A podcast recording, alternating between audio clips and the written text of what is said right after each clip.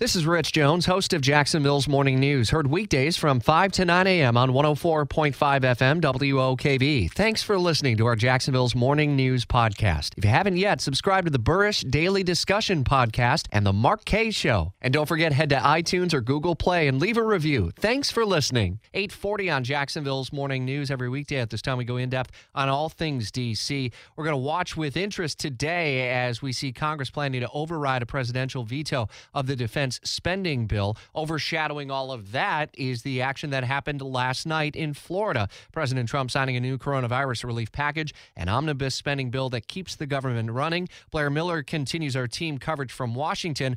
All of this, the drama the president created from last week when he said it should be $2,000 direct payments instead of $600 in stimulus payments. Yeah, and the president refusing to approve the legislation really for days, Rich, calling the bill a disgrace. He wanted to see that $2,000 stimulus payment for most Americans, not the $600 the deal calls for right now. So the House today will vote to increase direct payments, though it's unclear if and when the Republican led Senate will take this up. President Trump says it'll be soon, but Senate Majority Leader Mitch McConnell didn't mention consideration. The bill reinstates unemployment aid for more than 12 million people. Those benefits, as you know, expired Saturday night.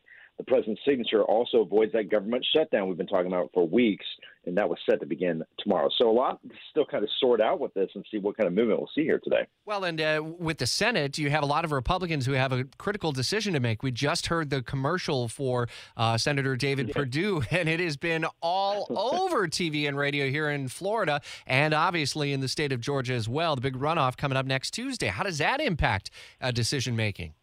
You know, I was thinking the same thing. It's, it is a little dicey for some of these Republicans who are closely connected to the president. The president's certainly leaning on them to, you know, take action on a number of different topics. So we'll have to see how this kind of sorts out. You know, House is saying let's move forward with it, but the Republicans in the Senate, we're not hearing too much from them. So uh, we'll see, you know, when when they get faced with this, how they're going to respond. All right, updates as we move through this busy week. Every weekday morning, you can hear from Blair Miller, part of our team of reporters in Washington. Thanks.